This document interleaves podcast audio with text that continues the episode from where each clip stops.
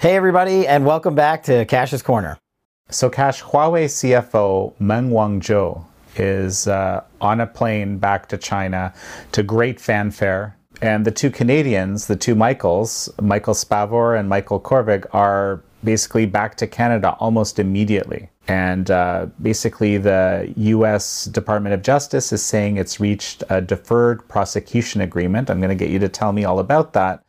Let me quickly read the statement of U.S. Attorney Boeckmann about what actually happened. And she says, you know, talking about Meng Wanzhou, her admissions in the statement of facts confirm that, while acting as the chief financial officer for Huawei, Meng made multiple material misrepresentations to a senior executive of a financial institution, that would be HSBC, regarding Huawei's business operations in Iran in an effort to preserve Huawei's banking relationship with the financial institution.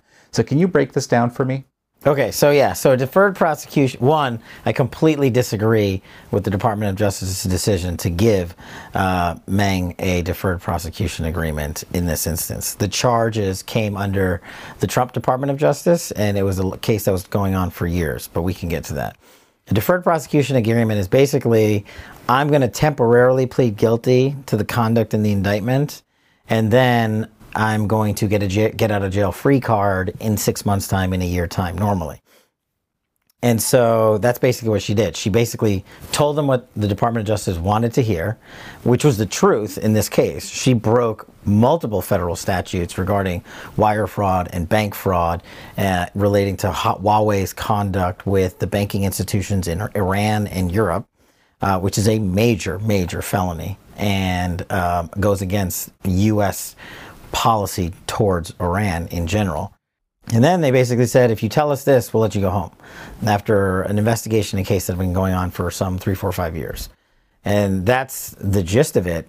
But normally, what happens under a deferred prosecution agreement from the Department of Justice, at least when I was a federal prosecutor, is that person is monitored in the U.S.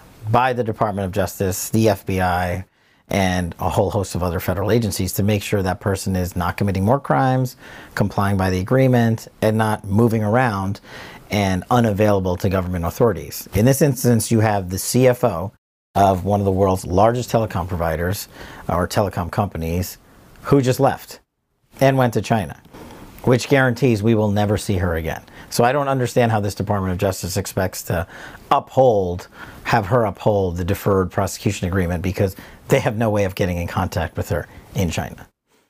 Okay, so well, let, let's start here. How strong was the case against her? So, from all the public information that was alleged in the indictment and in the media in the last couple of years, you have to remember she was arrested in 2018, December of 2018 in Vancouver, Canada, on a U.S. request to arrest her, and an indictment followed within a month thereafter. She was charged with bank fraud and wire fraud and a host of other crimes. What does that basically mean? To simplify it, basically saying she and Huawei used the U.S. financial banking system illegally. And that's where bank fraud comes in with specific banking institutions, and wire fraud is just fancy speak for using international uh, banking institutions that serve as the conduits of these transactions. Pretty major stuff because she, they're talking tens and hundreds of millions, if not billions of dollars worth of transactions. Her specific crime had to do with sanctions the U.S. government had against Iran. What's one of the countries we had, at least under President Trump, the stiffest sanctions under. We withdrew out of the JCPOA, POA, and I think rightfully so. And we did not want American banking institutions allowing money to flow through Iran. That was generally the gist of what are, what are these things called IEPA, International Economic Powers Act sanctions. Um, and so it prevented banks that touch American currency from conducting transactions that benefit Iran. The indictment basically says that Huawei um, had a shadow company in Iran. I think it was called like Spy, uh, Skycast. And what this lady did, Meng and Huawei, when the U.S. investigators asked her about this Huawei subsidiary, Huawei said, "We have no idea. We we have no affiliation with them. We actually broke ties and had some other company buy Skycom in uh, in Iran. In reality, the other company that bought Skycom was another Huawei affiliated company. So they just moved it from A to B, still a Huawei affiliate. So that was one of the lies that she and Huawei told per the indictment. The other and bigger problem was they knowingly used that company in Iran as a Huawei subsidiary to funnel money into and out of Iran while using U.S. banking systems, using United States dollar backed currency denominations. And that's where you get the gist of the wire and bank fraud. Every time a transaction occurs with that company and they have to process the money, Iran has to reach out to the world. And that's where we have our most effect economically against Iran because they don't have an international banking system they need the rest of the world to produce and um, process financial transactions, which is where the United States comes in because most of the world's financial transactions are backed by the US dollar, which means they have to hit some US banking system somewhere. And then that triggers American law. So, you know, based on the statement that I read at the beginning, it kind of sounds like she confessed, and so yeah, and you you explain that that doesn't necessarily mean that. So, can you kind of give a bit of nuance here? So, sure. In a normal federal criminal case, a guilty plea is the defendant pleading to the facts in the indictment and saying, "Yes, I committed these crimes." She did the same thing. The exact same thing. She, through her lawyers, submitted a admission of guilt to the crimes and statements alleged in the indictment, but she did it knowing that she was going to get a deferred prosecution agreement, meaning it was only temporary. If she agrees to what the you what this Biden DOJ wanted to hear, they would allow her to basically have this entire case erased uh, from her record and from the national international record. That's what a deferred prosecution agreement means. A lot of times, and this is one of the most frustrating things for Americans, and I agree with them, is large U.S. financial institutions, banks, big banks, pick, pick your name, commit um, some sort of securities fraud or bank fraud or wire fraud. And they enter into, and you can just go on the internet and type in X institution and deferred prosecution agreements, and you'll probably see the most popular ones you can think of. And they end up paying fines of one, two, three billion. Then they are regulated and monitored under extra scrutiny by the US government for a period of one, two, three years. And then they are basically have their record expunged or deleted, for lack of a better word. So they're under watch for a little bit, pay a huge fine, and then they're good to go. I'm against those agreements against financial institutions to begin with, and they did the same thing here with this lady who was the CFO at Huawei. She basically bought her way out of the U.S. criminal justice system, even though she admitted to committing all the egregious conduct in the indictment. Okay, so two things let me get this straight. Whenever you hear deferred prosecution agreement, mm. you're basically saying that means that there is good, not going to be any prosecution. That's what you're saying. Yeah, it's deferred. It's literally the U.S. government saying. It doesn't mean it'll happen later. It just means it's not going to happen. It could, right? If the person under the deferred prosecution agreement breaks one of the rules, i.e., commits a new crime, mm. or doesn't do what the agreement said it was due, you have to do A, B, C, and D and you don't do them all, then the government can revoke that deferred prosecution agreement and go and back and actually prosecute you for the indictment, meaning you are now facing these charges and you do not have a chance to have it expunged from your record. But that generally doesn't happen because people under those agreements, when they're lucky enough to get them, don't screw those up because it's a get out of jail free card. Fascinating. Well, okay, so let's get to the second part. You're saying that she bought her way out. What does that mean? Well, I'm sure, like any of these large financial institutions, there's a fine, you know, uh, uh, a monetary amount that had to be paid into the U.S. Treasury or through the Department of Justice for the conduct that occurred over via Iran and this Sky Skycom company that they had over there um, that was using the financial banking system of America to process transactions for Huawei, and they were doing all of that in the interest of Iran and against American interests, not just against our laws. So there's probably a hefty fine, which I'm sure was nothing to Huawei, and they cut a check and off she goes. Well, so let's talk about these uh, the returning Canadians now. Yeah. Um, now it's in, and, and, actually there are actually returning Americans also, and I want to talk about that because that's not generally generally known. But let's start with the Canadians. You know, first of all, uh, the two Michaels, as they're called, um, they were sent back immediately, basically, to Canada, which of course is fantastic to hear for them.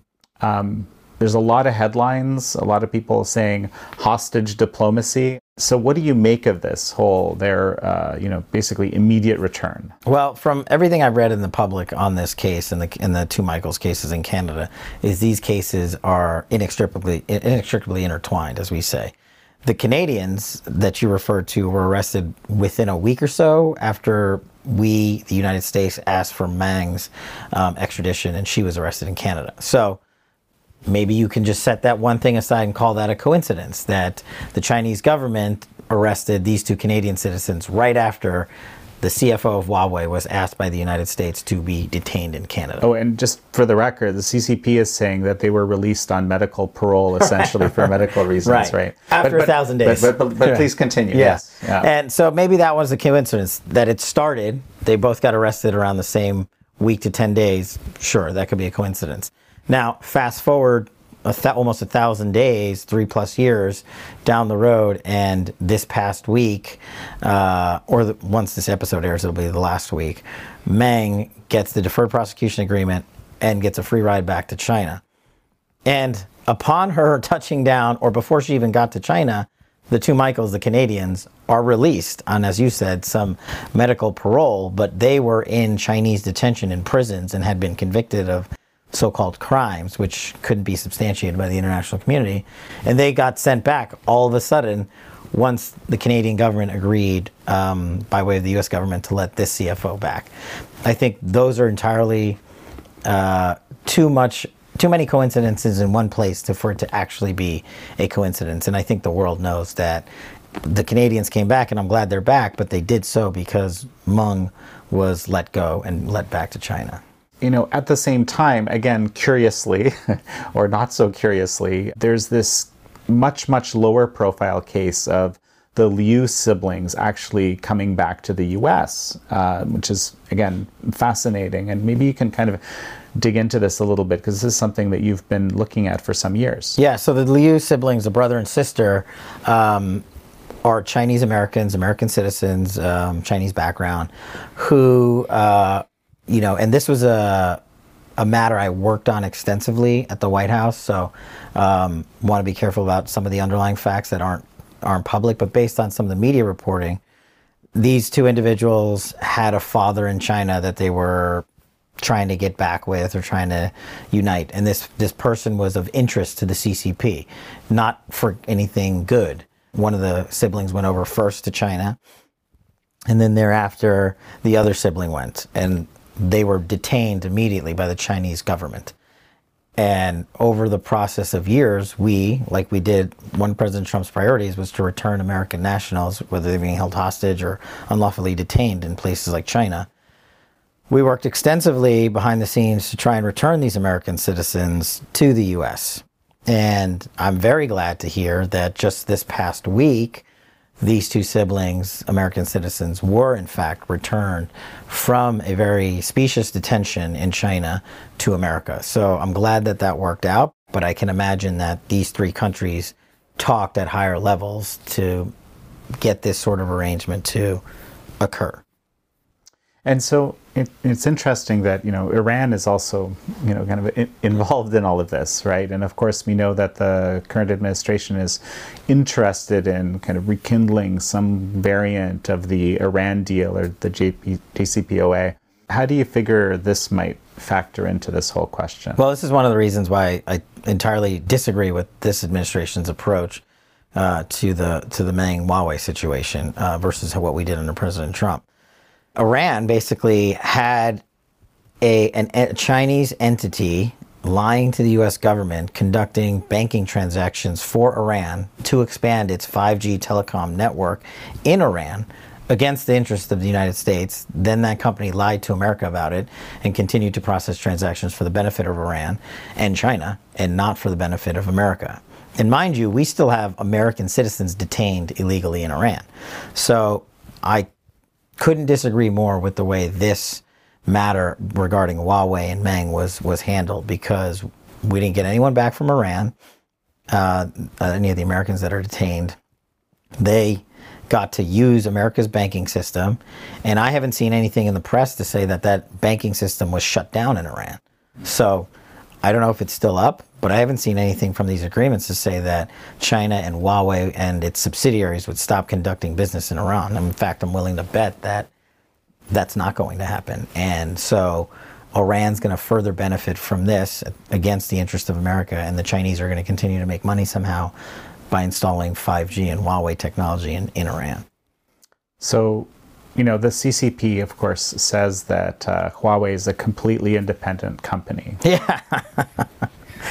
what do you think okay. about that? I mean, you know, I don't even know what the right analogy for absurd that that is, but from all of the publicly available information on Huawei and 5G, you know this Meng situation specifically points to it that Meng and her family are tied directly into the CCP. Uh, her family is extremely wealthy, and Huawei has uh, direct contacts with CCP leadership.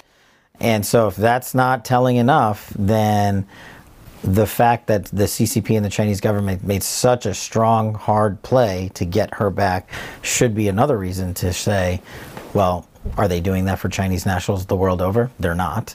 Um, period. There's Chinese nationals detained all over the world, and this is the most high profile person I've seen to date return to China. And Huawei is technology that the Chinese government, uh, maybe they fund indirectly or directly, but it's hosted in China. And what they're doing is they're taking that technology and putting it around the world, all over the world. And from my understanding of public reporting, that technology is something that the Chinese government has direct access to. So that that's you and me both. Uh, I think everybody and their dog is should know that Huawei and the Chinese Communist Party are not independent, and indeed Huawei is kind of the tip of the spear almost of uh, Chinese influence operations because it can basically dig so deeply into the infrastructure of companies of, of countries where Huawei operates. Before we kind of go into actually Huawei's activities around the world, which I know you've been kind of you were looking into while you were in government, um, I want to do a little bit of a sidebar and just about this whole kind of process of extradition. It's mm-hmm. actually quite interesting. How common is it for you know the U.S. to basically pick someone up in a third country like Canada, and how long does it typically take? Like, what would have happened if this deal hadn't been reached? Sure. So the U.S. Department of Justice executes what we call extradition requests all the time. And what that simply means is individual X, in this case Huawei CFO Meng, was charged by the United States Department of Justice and they were not within the territorial boundaries of the United States. So we have to go to the Canadian government and say we have a rightful indictment in place against this individual who um, it's irrelevant whether they're a citizen or not of another country. It's the United States is seeking them as a defendant. But when you're in a foreign country, that individual legally and rightfully so, has a right under that home country's law to challenge the extradition.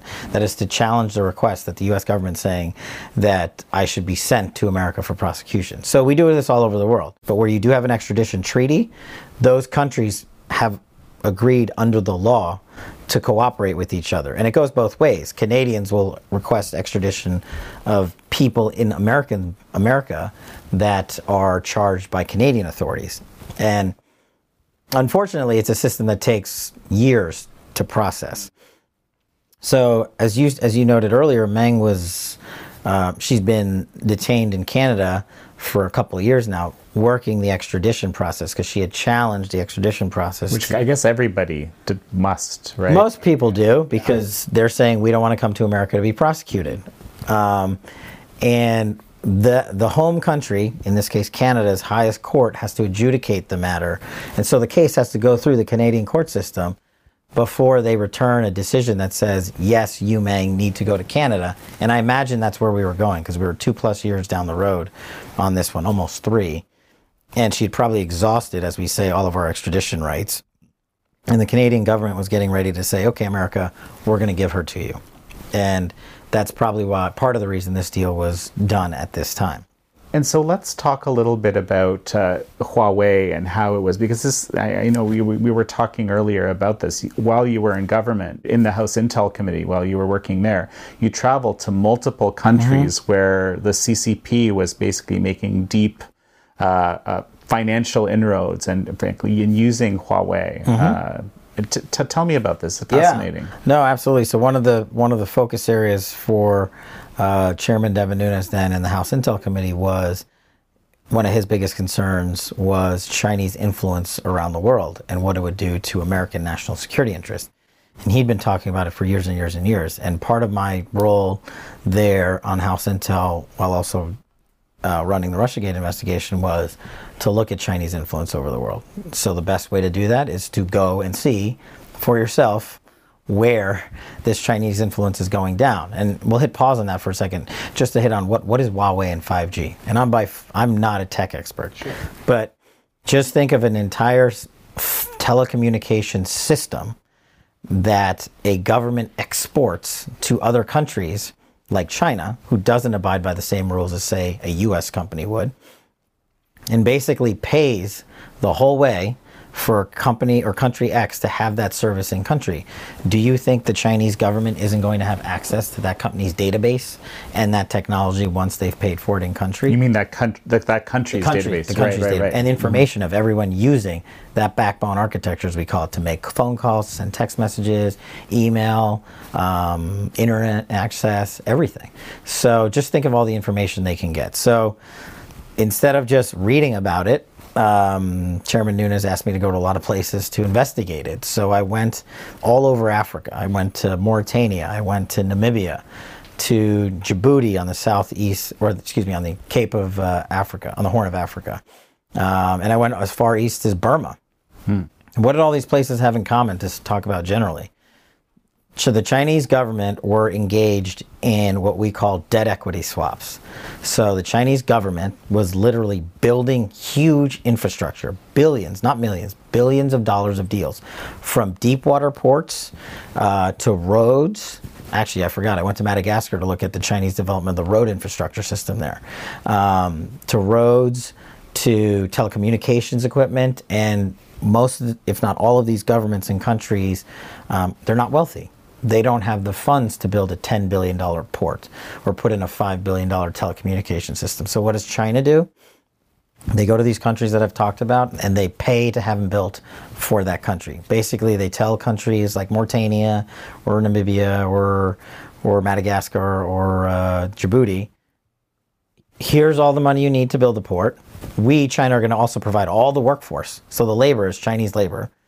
They go and move to that country and they live there and they build this entire infrastructure. Then these countries who don't have a large national economic powerhouse to earn revenue and pay back China for this billions and billions of dollars of loans, basically the Chinese government will come in and say, you can't afford to pay back the debt, so we, China, are just going to assume ownership of what we built.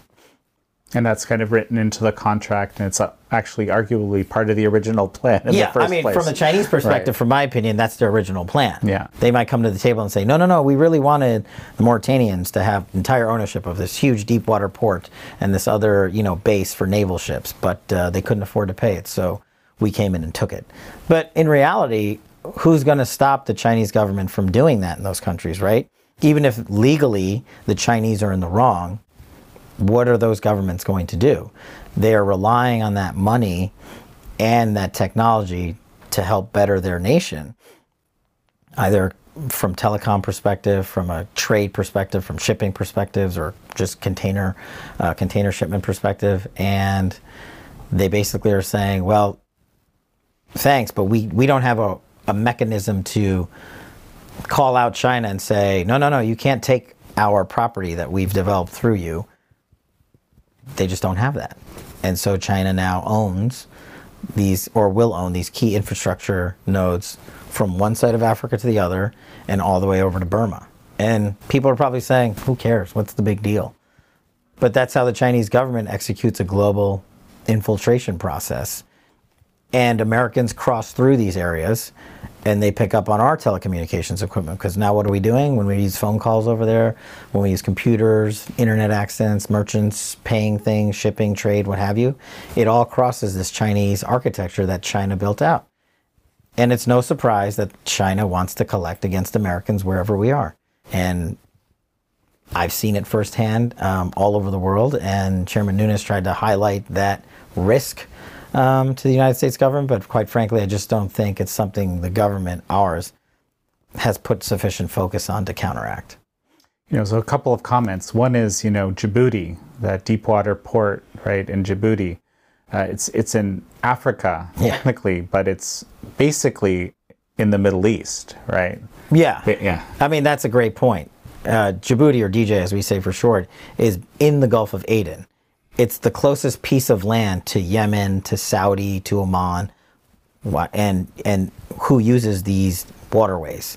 The Middle Eastern countries, Iran, um, terrorist groups who want to hurt American interests and carry out terrorist attacks in Africa, in in, in the Middle East, and even over to America. So geostrategically, it's a, it's a critical infrastructure node that we have there. And we have Camp Lemonnier there, a massive military, we, the U.S., have a massive military base there um, because of its importance. But now China has come in and just built their own right next door.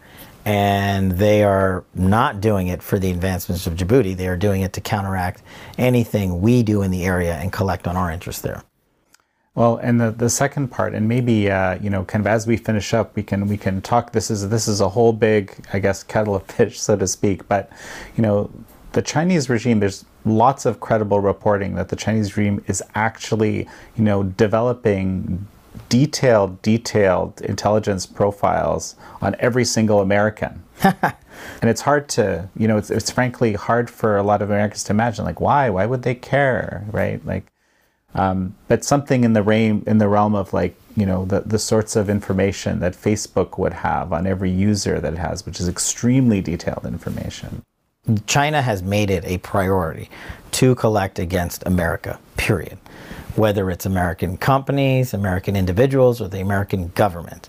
They won't just do that in America. They know they can do it around the world at a greater efficacy than we ever will because they, the Chinese, don't abide by the global standards and rules of law that we, America, do. So they just go into other countries like we've talked about and say, well, American interests are here, Americans are here, American military's here, bases are here.